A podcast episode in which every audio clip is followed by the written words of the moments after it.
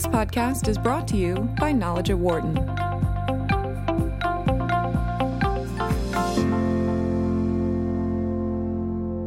The World Economic Forum in Davos, Switzerland, recently was an opportunity for some of the world's leaders to meet and talk with each other, but also with some of the most powerful CEOs of companies from around the globe. As part of that event, Wharton's own Dave Reibstein provided the latest edition of his Best Countries Report in conjunction with U.S. News and World Report, which chronicles who is the best in a wide range of areas. Dave is here to discuss the report. He is, by day, a professor of marketing here at the Wharton School. And you also hear weekly right here on Sirius XM 111 as host of Measured Thoughts uh, live every Monday at 4 p.m. Eastern Time. Great seeing you. How was the trip? Oh, the trip was great, and I'm glad to be back because it was a snowy trip, that's for sure, but also very interesting. So, for people that are uh, that are hearing about your report for the first time, take us through what it is and, and really the goals in, in, doing a report like this. So let me give you a little bit of history of it, which is I'm a marketing professor. I've looked at uh, a variety of marketing topics, and as you mentioned, my Measured Thoughts program on SiriusXM, I look at what is it we measure in marketing.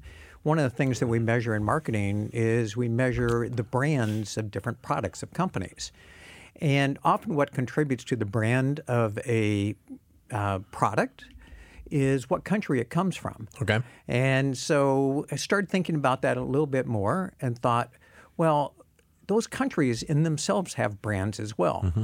So when we think of Italy, we think of fashion for sure. When yeah. we think of, of, France, we think of wine. When we think of Brazil, we think of beaches and, and sunshine. And you could think of different images that we have about countries. So, one of the things that w- we started doing uh, three years ago was let's measure what the images are of countries, not just within Dave's mind or within, you know, the United States, but let's measure this globally, how mm-hmm. people see different countries, and then see how that's related to economic factors for those countries. So when you're doing a uh, a breakdown of a country, the the factors that you are looking to consider for each particular country include what?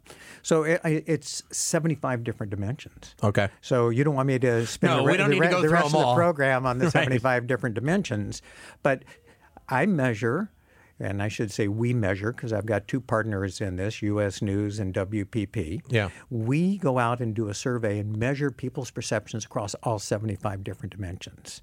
And then we take those dimensions we collapse them into mega uh, variables or composite variables, and then we see how those are correlated with uh, economic factors. What do you think ends up being the impact of doing a report like this? I mean, obviously, you're talking about giving a grade to a country on a variety of factors. And obviously, when you're talking about business and brand, as you mentioned, that can have a variety of impacts uh, moving forward for that next year. So lots of countries are very concerned about this, and, and it turns out a number of countries have contacted me and said, "What can we do? How do we right. how do we improve our image? What is it that that is really necessary to do?" Its impact, it, it sort of is reporting what the impact has been, but yeah. it gives some guidance as to what it is that a country could or should do and what it needs to be paying attention to. Any country come to you and say, wait a minute, why are we such and such a ranking? We should be way higher than this. Yeah, absolutely. Almost every country says that to right. me, except those that are rated at the very, very top. I will tell you, I gave a presentation of these results in Israel and uh, to a large audience, and I had a heckler. And, oh, uh, really? You got a heckler on this? Yeah, it's, it, you know, it's it's not too surprising. But I had a heckler who said, "Wait, are your respondents blind? Because they thought the perceptions of Israel were much lower than the reality." Right. And my response was, "You have left them in the dark." Right. Um, people see your country this way. It is your you and your country's responsibility to try and change some of those particular perceptions. Well, when you're talking with those countries, who are the people that, that are coming forth for that entity, or you know, people that work within the, the government of the country? Who is it specifically? So it, it varies. So in some cases, I've heard from some prime minister offices. Okay. Who were say we are really concerned. I, I, I received a phone call from Kazakhstan saying, "Oh, we need to worry about our image. I got I was contacted by the, the Minister of Finance of Saudi Arabia, Right. um, who recognizes that Saudi Arabia's brand is not what it is that they would like for it to be, and that it will affect their particular economy. Sometimes it's the you know Secretary of Commerce or Foreign Trade that's that's really concerned about it, and often it is um, bureaus of tourism that exists Sure. for various different countries. Interestingly, by the way, nobody from the United States. ha- Really? yeah, nobody from the United States has has reached out. Why do you think that is? Um, some of it is we don't care what the rest of the world thinks. Okay. Some of it is we already think of ourselves as great. Right. And so, you know, why bother messing around with what anybody else might measure the thinking is? Um, I- had dinner sitting next to the head metrics guy for Trump. And I said, I've got all this data, be glad to share it with you. Here's how to reach me. I haven't heard from him. Yeah. Well, It's yeah. been it's been more than a year. Wow. All right, we're talking with Dave Reibstein. Uh, his uh, best countries report uh, is out. Uh, Switzerland is at the top of the list, and I guess from what I read, this is the second straight year that they have been at the top of the list. What is it about Switzerland that puts him in such high regard in your mind? So it's really interesting that Switzerland is doing so well. Part of it is they're such a neutral country. They're se- Yeah, they're yeah. they're seen as very very safe. They're seen as very very equitable. They're seen as a great place to do business. Uh, the quality of life is really high. So I, I look at a variety of different dimensions, and I see Switzerland, you know, being rated fairly high rarely the best on any one dimension, Right. but but really high on a whole you know plethora of different dimensions, and they happen to do really really well in terms of being sort of a citizen of the world. They're thought of as being really high. They've got gender equality. They've uh, Yeah. they, they care about the environment. They're seen as very very trustworthy. But one of the things that's really interesting is, you know, I often ask myself, where does a country get its reputation? Mm-hmm. And I think it often is from the products that come from that country Okay. and, and the brands that we know are associated with that country. So uh, the first year that we did this, uh, Germany was number one. And I think Germany got its reputation uh, largely on the shoulders of the automotive industry Sure. that comes out of Germany. So Mercedes-Benz, VW. um, you know, you go through the list: BMW, Audi, Porsche, Yeah. and we say, "Wow, just high quality," and that's where it is. When we think of Switzerland, probably the industry that we think of most. Actually, let me ask you, Dan, what what is it you would think of? Uh, pop quiz, Chocolate. Uh, chocolate, Swiss chocolate for Yeah. sure. Yeah. Maybe fondue. I don't know. Um, Not necessarily a big fondue guy, but but yeah. banks. Oh yeah, that's right. Yeah, exactly. So yeah. Swiss yeah. banks, Swiss banking. Yeah. You know, so Yep. it's interesting. I ended up when I was in Davos. I, I had the pleasure of having dinner with uh, the chairman of, of Credit Suisse, Mm-hmm. and he and and I think the reason he invited me to dinner is he was so proud that Switzerland was number one and wanted to chat. And he believes well the the rating of Switzerland as number one does good for Credit Suisse Sure. but also Credit Suisse does good and, and, and really helps the overall rating. And I, th- I think it is this sort of recursive, you know, Swi- uh, Credit Suisse brand helps Switzerland, Switzerland's brand helps the bank itself. But I would th- I would think also when you're talking about a situation like that with Switzerland as number one, as you said, it, it's kind of the it- it's the it's the overall median of, of all the different categories that you have on that. So in many cases, uh, Switzerland I think ranked in the top 10 in a variety of different categories, but they also had some when they were in double digits uh, as right. well. That's right. So I would think that even in a situation like that, whether it be the people at Credit Suisse or it be people within the government, they may see number one for the overall ranking, but also they say, well, you know what? We can work on some of these other issues to improve the, the lot even more. You know, you know, to some degree, it's like business school rankings. We see where we Sure. are as a business school. We, Yeah. s- we see that Wharton's number one, but A, we want to stay number one, and B, what do we do to, to increase the gap? And I think that's true. Switzerland's looking at it and saying, well, this is great. what else do we need to do to increase the gap that we have and to maintain our number one position? All right, so let's get to the U.S., which ended up being number eight. Oops. Uh, well, Oops. and it was down a, a spot from seven to eight this past year. So give us, uh, you know, the uh, the brief uh, description of, of the U.S. and where we stand and things that we need to look at. Well, so when I first did this, uh, the United States was number four. Okay. And it was like, oh my gosh, I can't believe we're number four. We thought, you know, the United States would be perceived to be the number one country in the world. Right. And I waited last year until right after the U.S. election to sort of see what the impact of the election would be. And uh, some of, of the impact might have been because it was a very vitriolic uh, campaign. Sure. And so I don't want to put it on the shoulders of, uh, of Trump, who won the election. But we fell from number four to number seven. And, uh, and that was very discouraging. We have a president who says, let's make America great. I'm, I'm wanting to know so, what are the dimensions? Uh, great on what dimensions and in whose eyes? Right. And, um, and what's happened is, as you just said, uh, we're number eight.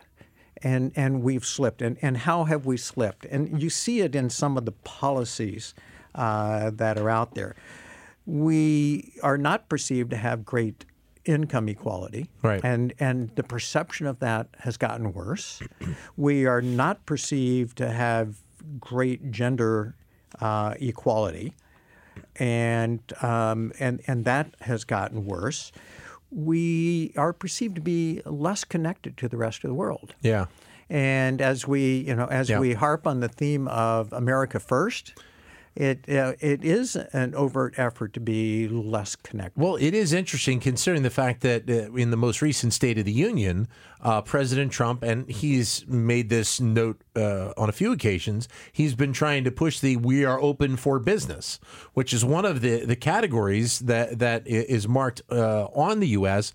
as being number forty three. And now we should say this is out of eighty countries that you did. So the U.S. is seen in the bottom half of being open for business, which absolutely plays into what Tr- President Trump is trying to do right now. Whether he's successful on it is something different. But that perception perception does have a huge business uh, quotient to it. A- absolutely, there's there's no question about it. And open for business is probably the number one factor that has a negative impact uh, on the U.S. in this most recent rating. Yeah. And while the president is currently, you know, a saying saying in his State of the Union address, we are open for business.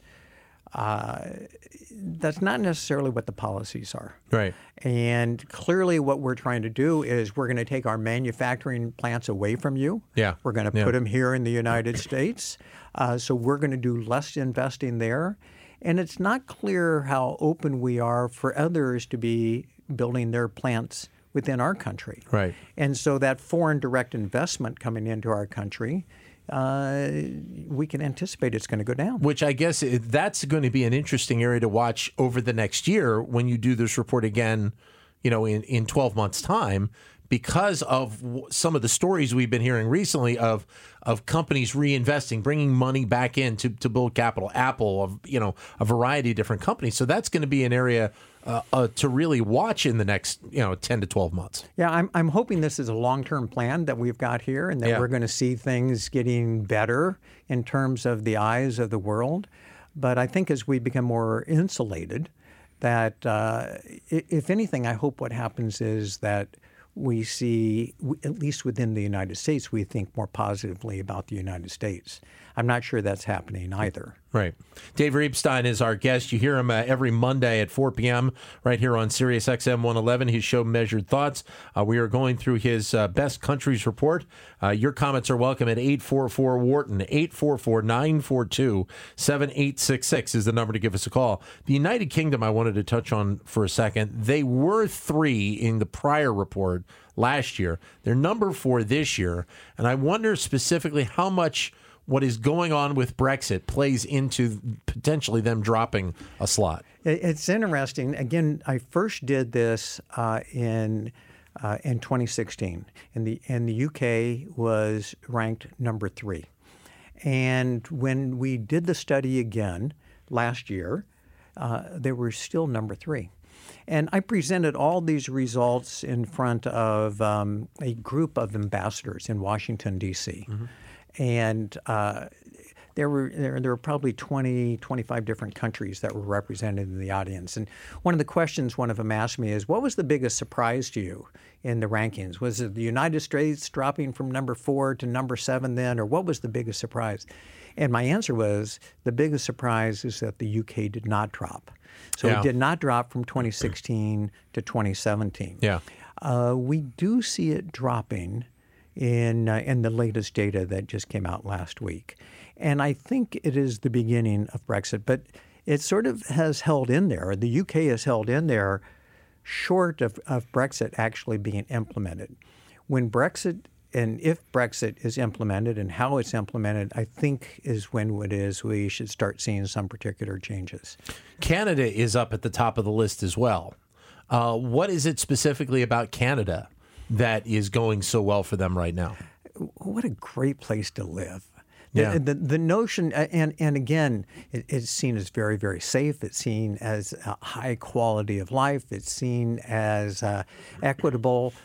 Uh, you know, one of the things that I did this year that I haven't done uh, before is we measured perceptions of country leaders. Okay. Yeah. Um, number yeah. one perceived country leader, Justin Trudeau. Yeah. Uh, I, I got to tell you, when you're at Davos, there's all these world leaders, and, and you you know it's it's stargazing to you know to the nth degree of world leaders. The uh, you know country leader that's most admired in the world is is actually Justin Trudeau, hmm. and um, he's young. He's got some energy. Yeah. He preaches this theme of uh, gender equality and you know he he has enforced that with respect to who his cabinet, uh, what his cabinet representation is, and uh, it it helps in terms of the country image. So just as a corporate CEO might have an impact on the perception of that corporation, right. a country leader has a impact on the perception of the country itself. So I, I guess to a degree, also then along those lines, it will also be interesting to see how how France advances in the next few years now that Emmanuel Macron is, is the leader of that country. Macron, the number two country leader. Yeah. Uh, in, uh, on my survey. Yeah. Uh, shows up really, really high there, and uh, and that's great. France had fallen down. And you know, I wondered what was it about France that caused its drop from 2016 to 2017. And just to give you that that uh, specific, it had been number eight. It, it, fell down to number nine. Not a huge drop. Yeah. But what it is you did see is that was right at the time there were all those terrorist attacks in, oh, yeah. in Paris yep. and then in, in Nice. Yep. And you saw the perception of safety drop. Yeah. Um, tourism also dropped. Yeah. So I, you know, I continue to contend that these rankings are directly related to economic factors. Right. In particular, I'm looking at tourism, foreign direct trade, foreign investment, and um, and here we see on one dimension perception of safety. Food quality is still high. Sure. You know, all the other dimensions really high. Perception of safe, safety falls, and sure enough, tourism falls.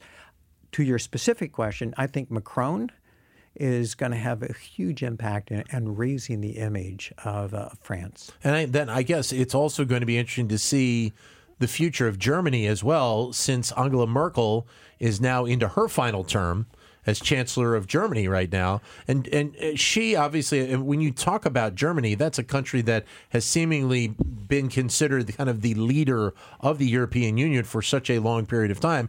And Germany, uh, you know, I'm sure is is up there in a variety of different categories as well.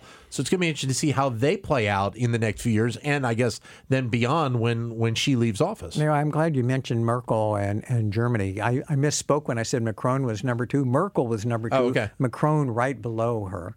Um, and and Merkel has been such a powerful leader, and as you say, has been sort of the visible power within Europe. Yeah. And people have seen that very very clearly. And uh, and Germany is known for just having excellent engineering. Yeah, I, I wonder how the Volkswagen, you know, fiasco has yeah. uh, has impacted that. And so, and I guess I want to mention one other dimension that has affected the perception of Germany, which is a million refugees. Sure, And the yeah. que- and the question was a million refugees, and how is that going to uh, disrupt, you know, tranquility within Germany? But Germany seems to have fallen, uh, going from 2016 to 2017, but seems to be back on on the rise. And so, you know, they are continuing to be seen as the leader within Europe. It is amazing when you go through a report like this, and, and you just gave a, a great example of it, is the fact that we're talking about something where there are so many different factors that are involved, whether they be involving the people of a country, whether they involve the business of a country, the policy of the government. There are so many different elements that, that are truly in play here. It's almost like it, you're, you're kind of leading to understanding what the GDP of a particular country is. I, I think you described it perfectly. I think all these things, it's a whole combination of, Yeah. these uh, different dimensions that really plays some significant role. And it directly affects the, the GDP of a country, which I think is fascinating. Let me mention one other country, which I think is, is interesting, of how it has catapulted upward. Yeah. So one of the questions is, you know, how much can a country really change its brand? Yeah. Um, the UAE, and in particular, thinking about uh, Dubai. Yeah. You know, who had heard of Dubai in most of the world if we go back 10, 15 years ago? Yeah. But, but today we see that as a country that's becoming more and more and more visible. Some of it is, you know, the wonderful airport and airline that they've created. Yeah. But then, you know, these extravagant things that has really put it on a map. Um, not to mention the free trade zones that they've established. So it again, it just sort of illustrates what you were talking about. Is there's a there's a myriad of so many different dimensions that contribute to how a country is perceived. Well, I wanted to ask you about China as well, because if you go back a year at Davos, President Xi was kind of one of the headline people at that conference. And it was, you know, obviously uh, the leader of that country coming to Davos and, and trying to make the pitch for China. They're number 20 on this list. What are the factors that they need to consider moving forward that maybe even they're already starting to look at? Uh, uh, well, they certainly are paying a lot of attention to this issue because they want their they want their country brand Yeah. to really be on the map, and so they're devoting a lot of resources to it, and uh, and are very concerned about it. It sort of is interesting. I go around and I ask people, name a product from China. And people, and, and- Yeah. and I see your eyes wandering around trying to think, huh, I wonder, can I name one? not a product, but I mean a couple of companies. I mean, you will think of Alibaba, you know, right off the bat, but really not a product itself. Right. Well, so it's interesting. Uh, Jack Ma is one of the CEOs that I've now rated, and Yeah. he is rated very high. Yeah. And so he, the CEO of Alibaba, has gotten tons of recognition. So Alibaba is on the rise. Again, five years ago, Alibaba, not very well known. Uh, and certainly not known outside of China. Yeah. Uh, but when you start thinking about other th- products that we interact with on a day in, day out basis, not yet. I think once that happens, once we start seeing Chinese cars or, or Chi- Chinese appliances or Chinese banks that are operating in the western part of the world, I think we're going to see China's brand go up. But let me mention, I, I gave a presentation in China, and there's there's someone who stood up, and, and I didn't know he was in the audience. He said, I'm in charge of the Chinese brand. And we've been spending lots of money advertising on CNN, and we see no impact Yeah. whatsoever on our brand. And uh, and he said, so I, I don't see how anything can be done about one's brand. And and I said, you can spend money advertising, but if you make unreliable products Yeah. of poor quality, Yeah. you're not going to be able to advertise your way out of it. Yeah. So I, I think it has something to do with the quality of what comes uh, out out of the country, and that's what it is that will have an impact. Great seeing you. Thanks, for coming Well, in. No, my pleasure. Greatly appreciate it. I'm going to spend some time talking about all of this uh, Monday Okay. uh, at 4 p.m. Eastern on uh, Measured Thoughts. Thanks, Dave, for coming in. My pleasure. Greatly Thanks. appreciate it. Right. Uh, Dave Reibstein from here at the Wharton School uh, joining us here on the show. For more insight from Knowledge at Wharton, please visit knowledge.wharton.upenn.edu.